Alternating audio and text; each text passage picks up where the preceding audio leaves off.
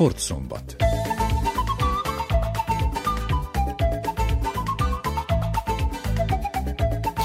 Köszöntöm a hallgatókat, Törőcsik Nagy Tamás vagyok. Röviden arról, hogy mit készítettünk már. A interjú készült Mester Gyula olimpiai bajnok röplabdázóval, a Szerb Szövetség alelnökével, arról, hogy a női válogatott a múlt hét világbajnoki címet szerzett. Beszámolunk a Székvárosban zajló nemzetközi tékvandó versenyről, a Magyar Kanizsai Csaba Ferenc birkózó emlékversenyről, illetve a Magyar Kanizsai kézilabdázók eredményeiről is. Egy zeneszám után tékvandóval megyünk tovább.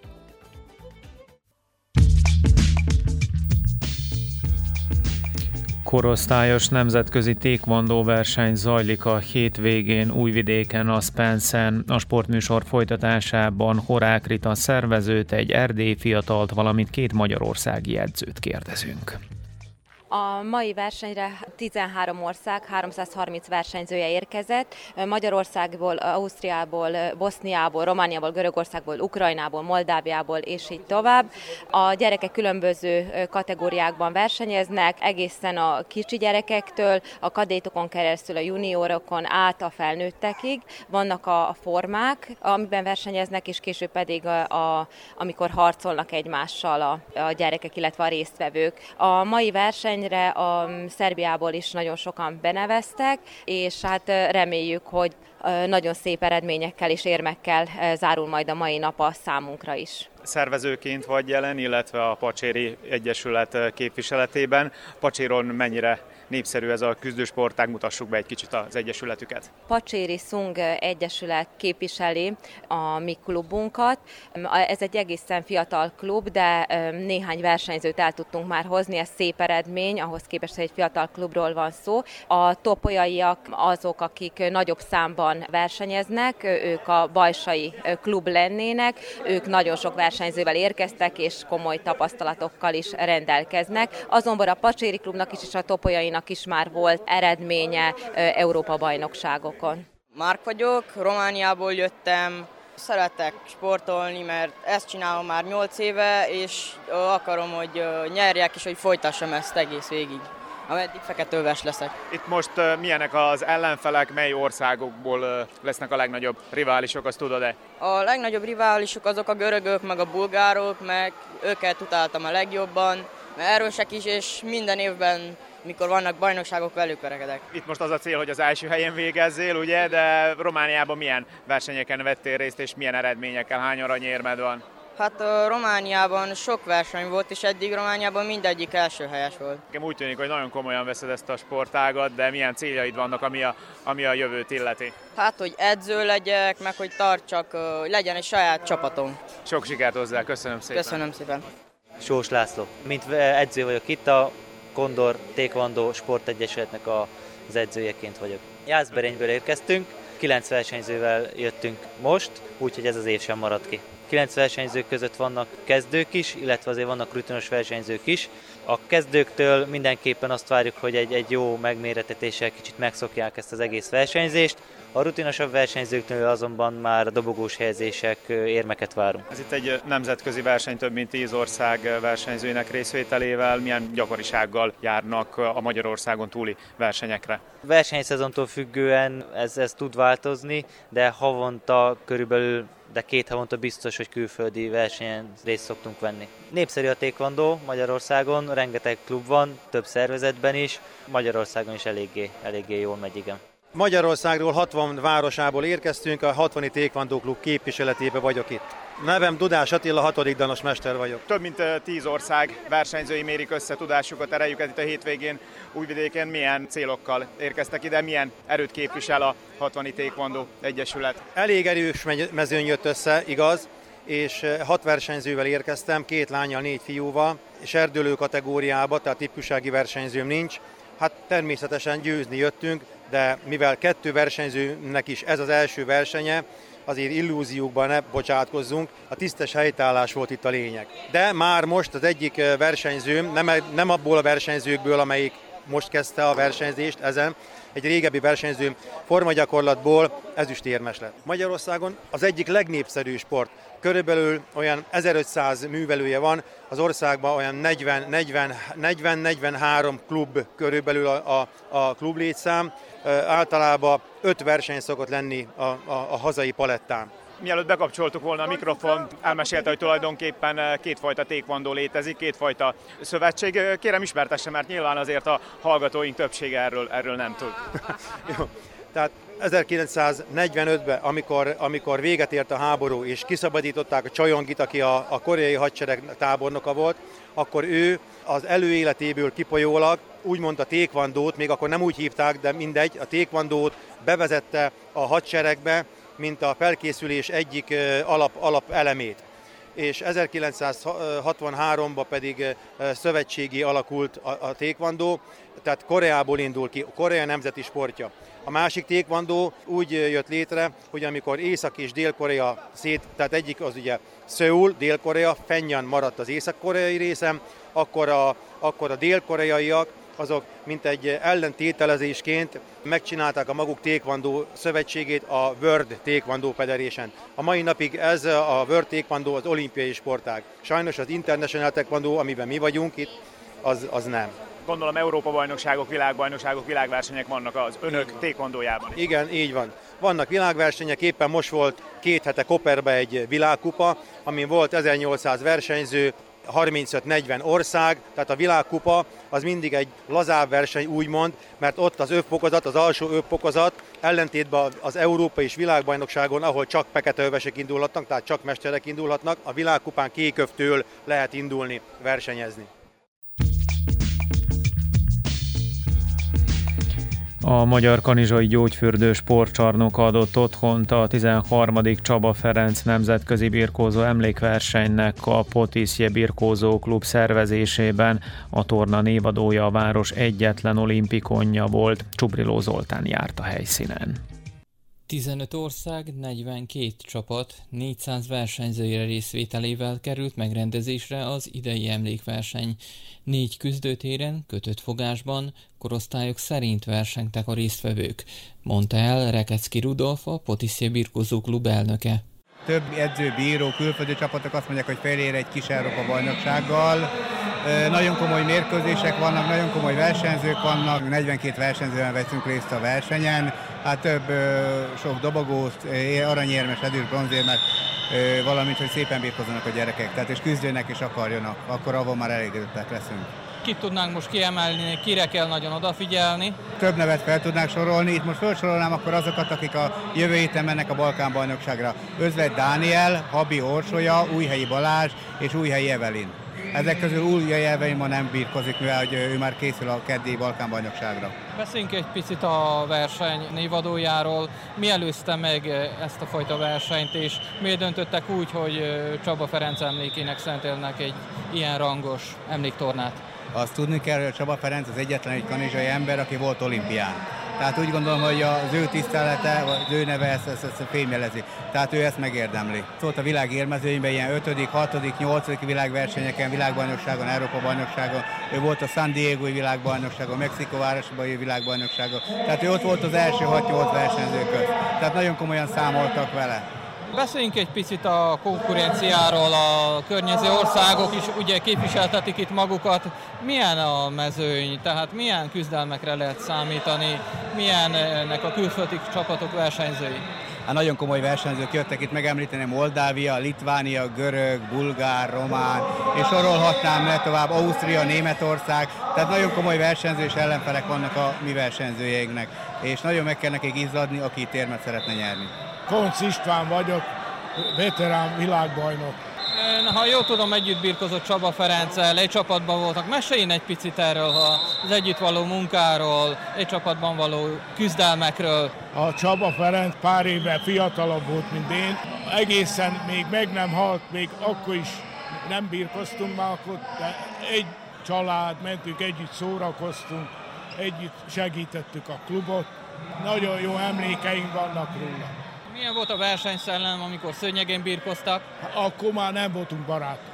Mindig úgy van a sportban, hogy ott minden félreteszünk, ott a sport az első, nem a barátság.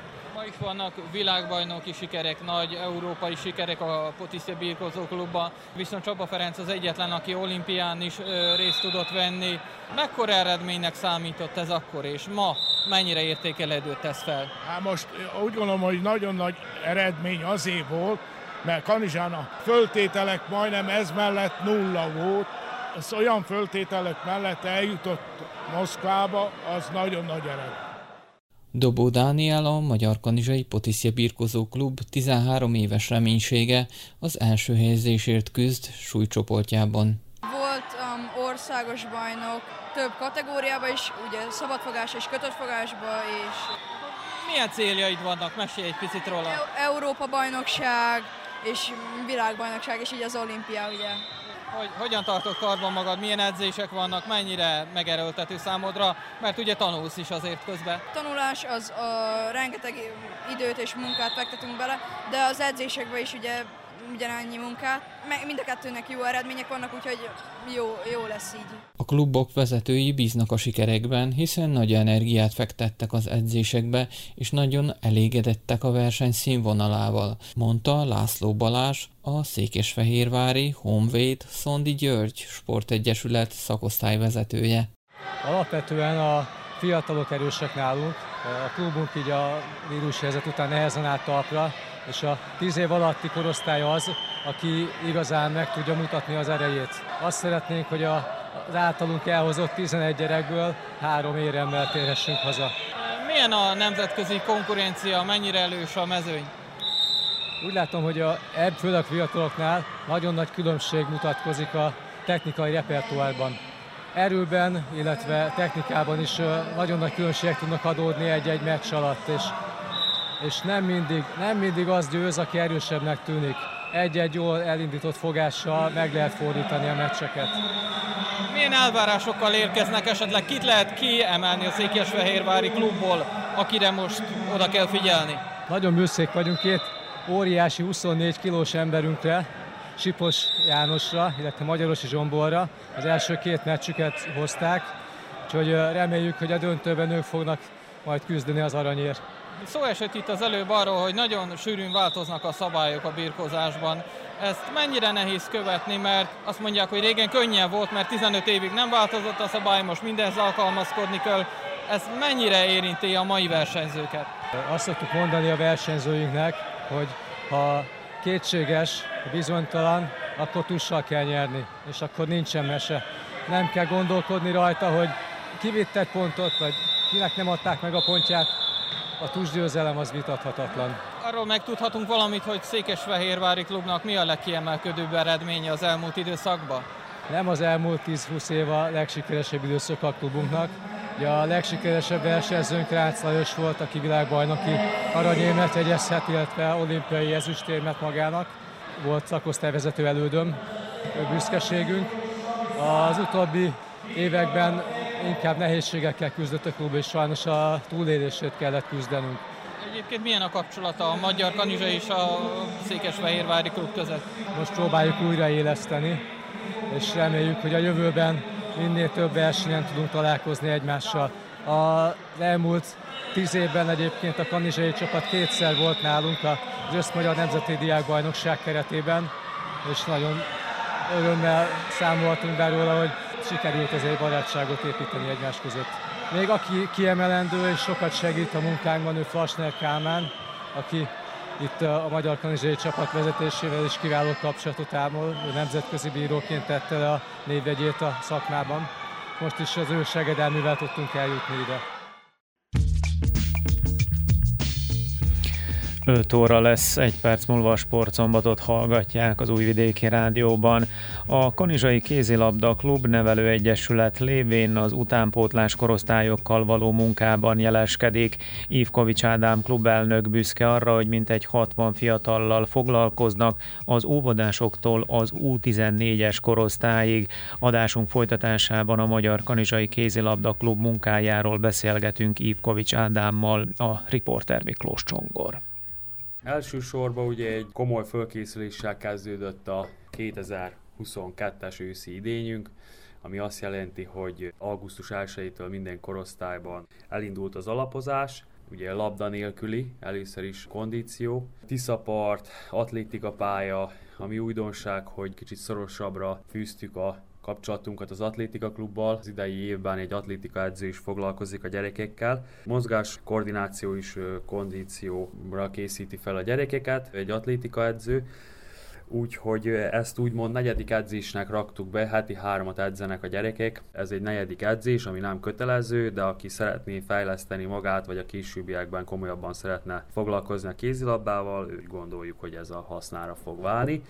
Ez már 3-4 hónapja működik, és valójában már láthatóak is az eredmények, hogy van fejlődés ezen a téren is. Nem esik nehezükre a gyerekeknek? Négy edzés az már nem is kevés. Hát nem, nagyon pozitív most az idei évben. Az előző években is nagyon jó volt a klubban a hangulat minden téren, de most az idei évben különösen tavaly idei évben nagyon összetartóak a gyerekek, úgyhogy minden generációban a fiúknál is és a lányoknál is nagyon összetartó társaság van, úgyhogy rendszeresen látogatják. Úgy mondom, hogy a gyerekeknek 60-65 százaléka látogatja az atlétika edzés is, ami úgy gondolom, hogy egy nagy szám is, meg egy nagy eredmény. Hát a klub történetében az idei évben, most 10 éves a klub, ugye újra alakult Kanizsán a kézilabda klub, attól függetlenül, hogy nagy múltja van Kanizsán a kézilabdának. Hát most ebben a 10 éves ciklusban ez a második év, hogy négy csapatot tudtunk indítani, különböző korosztályú bajnokságokba, ami úgy gondolom, hogy egy nagy eredmény. A korosztályok pedig úgy mennek, hogy van 12-es, tehát U12, 12 éves és fiatalabb fiú és lánycsapatunk, és van úgynevezett U14, tehát 14 éves és fiatalabb, szintén fiú és lány csapatunk, szóval négy csapattal neveztünk be idén a Vajdasági Kézlabda Szövetség által kiírt bajnokságba, ami egy maximális létszám. Mik az elvárásaitok, vagy mit szeretnél te, mint Hát tavaly, tavaly volt szuperligás csapatunk is volt, ami nekünk egy nagy eredménynek számít.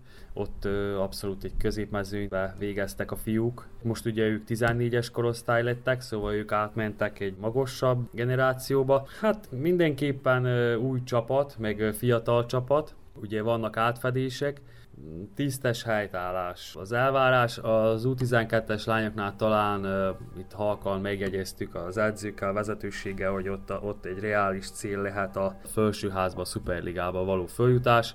Na most ugye le is ment az első forduló, Kanizsán, mind a két mérkőzést megnyerték a lányok, szóval a többi csapatot elnézve az egy reális célkitűzés lehet. Mint az elmúlt években is már említettem, most is, tehát a legnagyobb támogatónk a kanizsai, magyar kanizsai önkormányzat. Támogatásuk nélkül nem tudna működni a klub, mert ez mellett állandó támogatóink sajnos nincsenek, de donátorok, hála Istennek vannak. Ez mellett még említeném még a szülőket, akik maximálisan támogatják a klubot és a gyerekeket. Itt az alapszakaszban főleg ugye régiókra van bont bajnokság, nem olyan nagy távolságokra kell utazni, 100-110 km tulajdonképpen a legnagyobb távolság, ezeket próbáljuk megoldani szülői segítséggel, és akkor azt tudom mondani, hogy ez egy, ez egy nagy segítség már a klubnak, hogy az idei évben is mellénk álltak a szülők. Nyár óta egy-két kézilabda klub vezetőségével, ahogy beszélgettem, azt mondták, hogy hát bizony nem a kézilabda a legszervezettebb sportág Szerbiába. Az utóbbi pár évben azért elég sok klub megszűnt, ami vajdaságot illeti. Te hogy látod ezt a problémát? Hát igen, nagy problémának látom. Én úgy gondolom, hogy a Vajdasági Kézlabda Szövetség támogatja a klubokat, legalábbis próbálja támogatni a klubokat. Sajnos ők is akadályokba ütköznek a Szerbiai Kézlabda Szövetséggel, és sokszor nem, nem születik olyan döntés, ami a kézlabda klubokra nézve pozitívan hatna. Rengeteg klub megszűnik, mondjuk az idei évben az utánpótlás bajnokságban is kevesebb klub nevezett be, kevesebb generáció csapat nevezett be, mint az előző években. Úgyhogy... Adminisztrációs gondok vannak? Vagy? Hát szerintem anyagi gondok is vannak, valószínűleg emberfüggő is a dolog. A Vajdasági Kiadó Szövetségben elég jó szakemberek dolgoznak, mondom, tényleg próbálnak a kluboknak segíteni, de én úgy látom így klubvezetőként hogy ő nekik is kötve van a kezük, és nem tudnak szabadon dolgozni úgy, ahogy szeretnének említetted a csapatok számát, és akkor azt is említsük meg, hogy lényegében hány gyerekkel dolgoztok, és szóba jött az is, hogy a legfiatalabbakat is bevonjátok a munkába. Kezdeném a legfiatalabbakkal. Indítottunk három éve volt egy programunk, egy úgynevezett mini kézilabda csoportot, vagy szivacs kézilabda csoportot. Ott szinte óvodás gyerekektől, tehát óvodás gyerekekkel is foglalkozunk. 6 éves kortól 10 éves korig. Ez egy ilyen felkészítő csoport, ugye a gyerekek, akiknek megtetszik a kézilabda, utána ugye nyilván a verseny csapatainkba be tudják magukat kapcsolni, be tudnak kapcsolódni, kapnak egy elég jó alapot.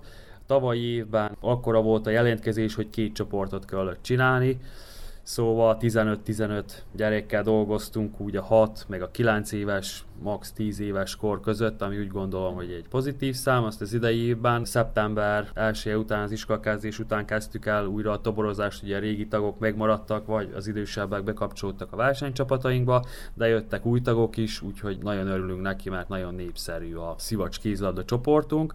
Azt még megemlíteném, hogy Kanizsai Kézilabda Klubnak volt egy kezdeményezése itt a Tiszamánti régióban, főleg Ada, Zenta, Török Kanizsa, hogy egy szivacs kézilabda ligát csinálunk, amiben csak a játék a lényeg, szóval eredményt, pontokat nem számolunk, de minden hónapban találkozunk, és bírnak játszani a gyerekek, megismerkedhetnek egy picit a verseny drukkal is, így mondom. Szóval a klubnak a létszáma a szivacs kézlabdásokkal együtt olyan 60 és 70 főre, 60-70 gyerekre tehető amire nagyon büszkék vagyunk, mert ezt a számot már évek óta tudjuk tartani.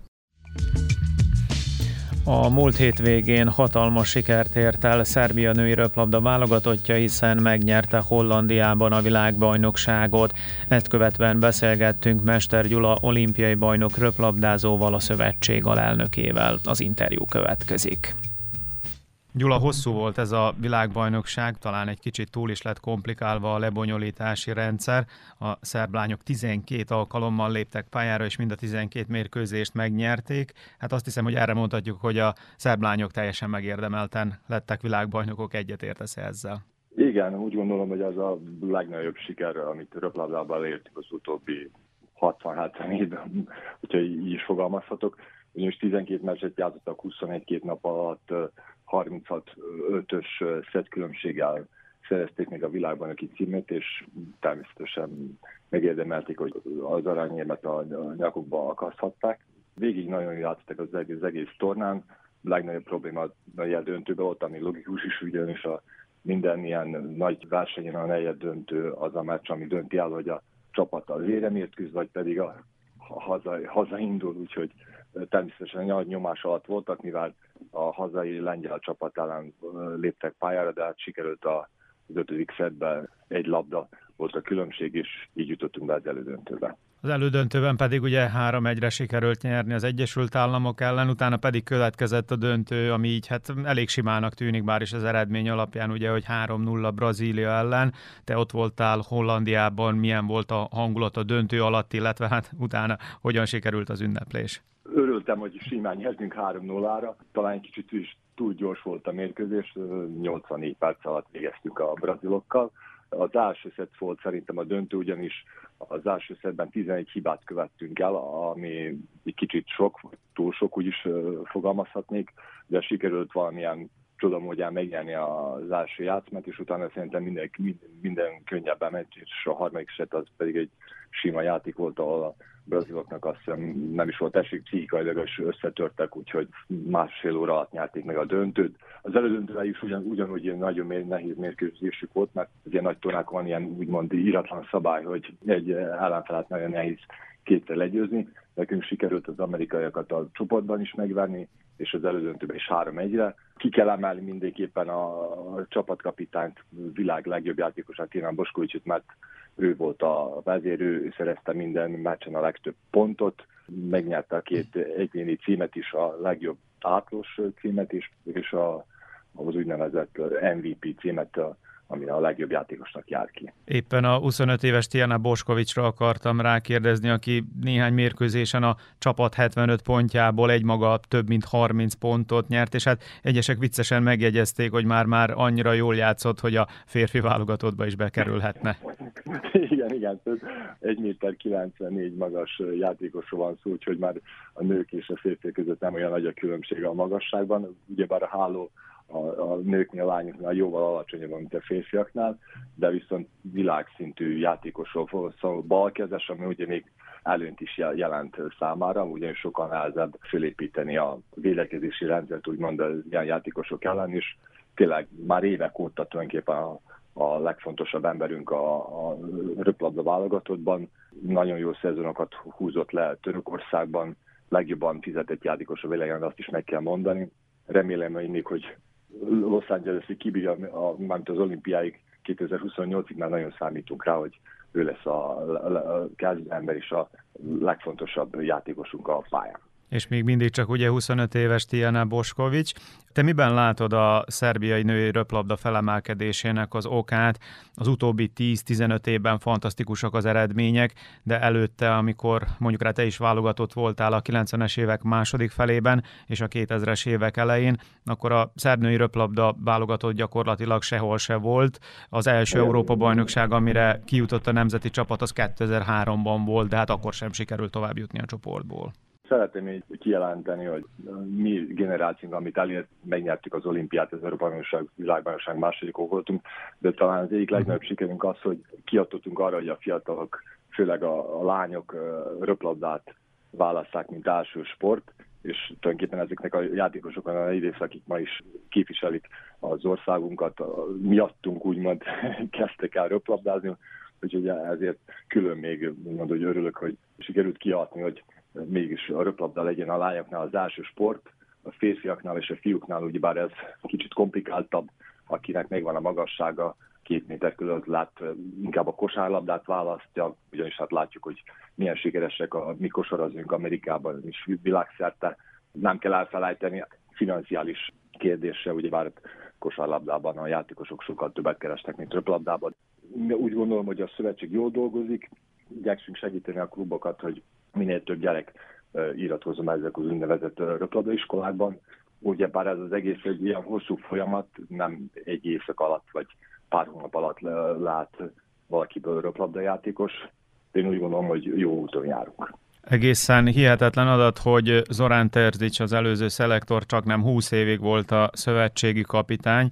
Őt követte idén a kispadon Daniele Santarelli, fiatal olasz edző.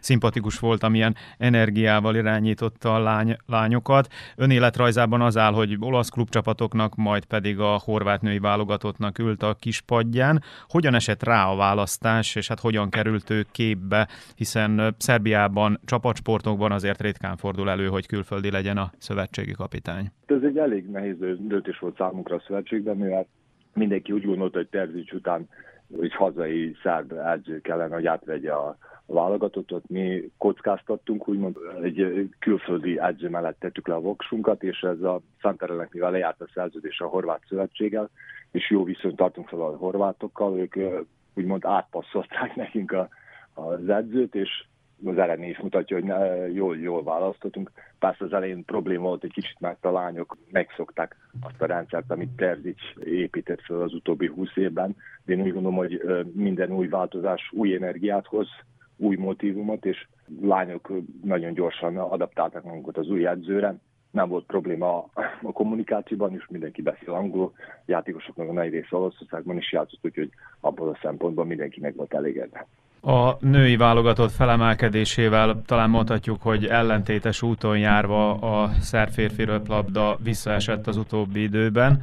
Olimpiai érmet még ti nyertetek, legutóbb ugye 2000-ben Sydneyben aranyat, a két utolsó olimpiára ki sem sikerült jutni. Világbajnokságon 2010-ben állhattak fel utoljára dobogóra, a szerbek ugye idén egy 9. helyet sikerült elcsípni. Igaz, hogy van kivétel is mondjuk a 2019-es Európa bajnokság, ahol ahol sikerült aranyérmet nyerni, de te miben látod annak az okát, hogy a férfiak is visszacsúsztak az utóbbi időben a rangsorban? Legnagyobb probléma talán a, a fiatal korosztálynál van, ugyanis volt egy időszak az az utóbbi 10-15 évben, ahol, ahol évekig nem tudtunk kijutni a, a korosztályos Európa-bajnokságokra, a világbajnokságokra, és ez most tulajdonképpen ilyen, úgymond egy vákum keletkezett, ahol nincsenek fiatal játékosok, ezek a játékosok, akik ma is pályára lépnek, azok már mind 30 plusz évet betöltöttek, úgyhogy sajnos nekik úgymond még mindig továbbra is kell játszani a válogatóban. Például a, nálunk az én generációban 32-3-nál mindenki leköszönt, és jöttek a fiatalok, akik átvették a helyünket, ez, ez most nem az a helyzet. Nagyon remélem, hogy valami csak pozitív változás lesz, de úgy gondolom, hogy ezzel a generációval próbálkozunk még kijutni a Párizs olimpiára két év múlva, ami nagyon nehéz lesz. Jövőre ugye van ez a Nemzetek Ligája, ami minden évben május-júniusban szokott lezajlani. Utána van az Európa-bajnokság, és utána ugye az Európa-bajnokság után van ez az olimpiai selejtező torna, ahol is nyolc csapat lép föl, az első kettő jut ki közvetlenül az olimpiára. Nem lesz könnyű, de nagyon remélem, hogy sérülésmentes szezon után a játékosoknak sikerül összerázódni és megpróbálni valószínűleg utolsó alkalommal, hogy a, ők is kiussanak az olimpiára és részt vessenek egy ilyen nagy versenyen. Mester Gyula, olimpiai bajnok röplabdázónak, a szövetség alelnökének köszönöm szépen ezt a beszélgetést. Én is köszönöm. A sportszombat végéhez közeledve foci lesz a témánk, a Vojvodina mintegy tízezer szurkoló előtt 2-0-ra kikapott csütörtökön újvidéken a Crvenaz Vézdától a labdarúgó szuperliga korábbról elhalasztott mérkőzésén. Mi is ott voltunk a találkozón, most az összefoglaló következik. Az eseménytelen első félidő után felpörögtek az események. Uros Nikolics a Vojvodina támadója eltalálta a kapufát éppen akkor, amikor a hazai szurkolók tűzi játékot varázsoltak a stadion fölé. A másik oldalon viszont Pesics nem hibázott, Erákovics beívelése után közelről fejelt a hálóba. A 62. percben már 2-0 volt az állás, egy kezezés után ítéltek büntetőt, amit Kanga higgadtan értékesített. A belgrádiak elsők a táblázaton, míg az újvidékieknek a csütörtöki meccs után nem sikerült előrelépniük a hatodik helyről. Milos Milojevic a Crvena Zvézda és Milán Rastavac a Vojvodina vezetőedzője a meccs utáni sajtótájékoztatón egyetértett abban, hogy remek hangulatú mérkőzést játszottak. Mislim da je utakmica bila sadržajna sa obe strane. Azt hiszem a mérkőzés tartalmas volt mind a két oldalról. Örülök, hogy részese lehettem egy olyan találkozónak, amelyen jó volt a hangulat, a szurkolók kitettek magukért. Az első félidő nem volt színvonalas, a szünet után azonban feljavult a játékunk, és a második gól után éreztük, hogy közel vagyunk a győzelemhez. Elégedett vagyok az eredménnyel, a megszerzett három ponttal és a játékosaim hozzáállásával Szóval ez volt az egyik idei legjobb mérkőzésünk. Jedna od boljih utakmica koju smo odigrali do sada. Mislim da smo mi Úgy gondolom mindenkinek megmutattuk, hogy nyílsisakos küzdelemben próbáltuk megmutatni, fel tudjuk venni a versenyt a az Vézdával. A játékosaim bizonyították, hogy van tudásuk és erejük a címvédő ellen, de sajnálom, hogy ennek ellenére nem szereztünk gólt. Ha betalálunk a kapuba, akkor az energiát adott volna a folytatáshoz, talán több lendülettel játszottunk volna. Mindent összegezve jó mérkőzést vívtunk, el kell felejteni ezt a vereséget, és készülni a napredák elleni Kruseváci találkozóra.